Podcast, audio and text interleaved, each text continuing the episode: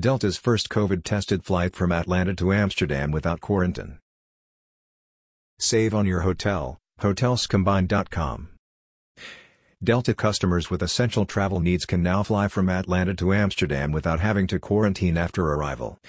And with the knowledge that their fellow passengers and crew are COVID-19 negative after undergoing pre-flight testing protocols.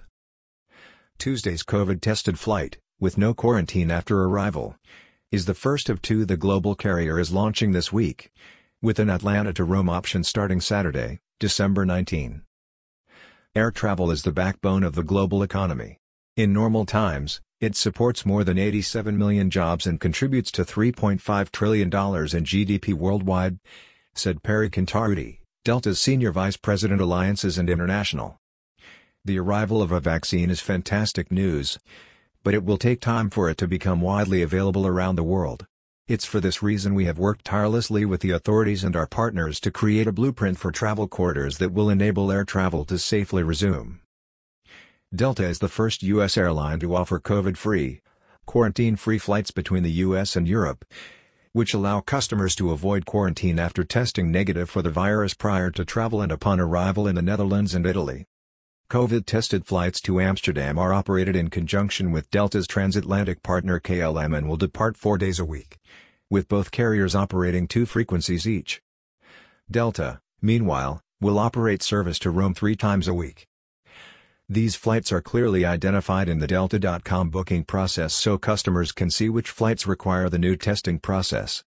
Both trial programs will be available to all citizens permitted to travel to the Netherlands or Italy for essential reasons, such as for certain specified work, health and education reasons.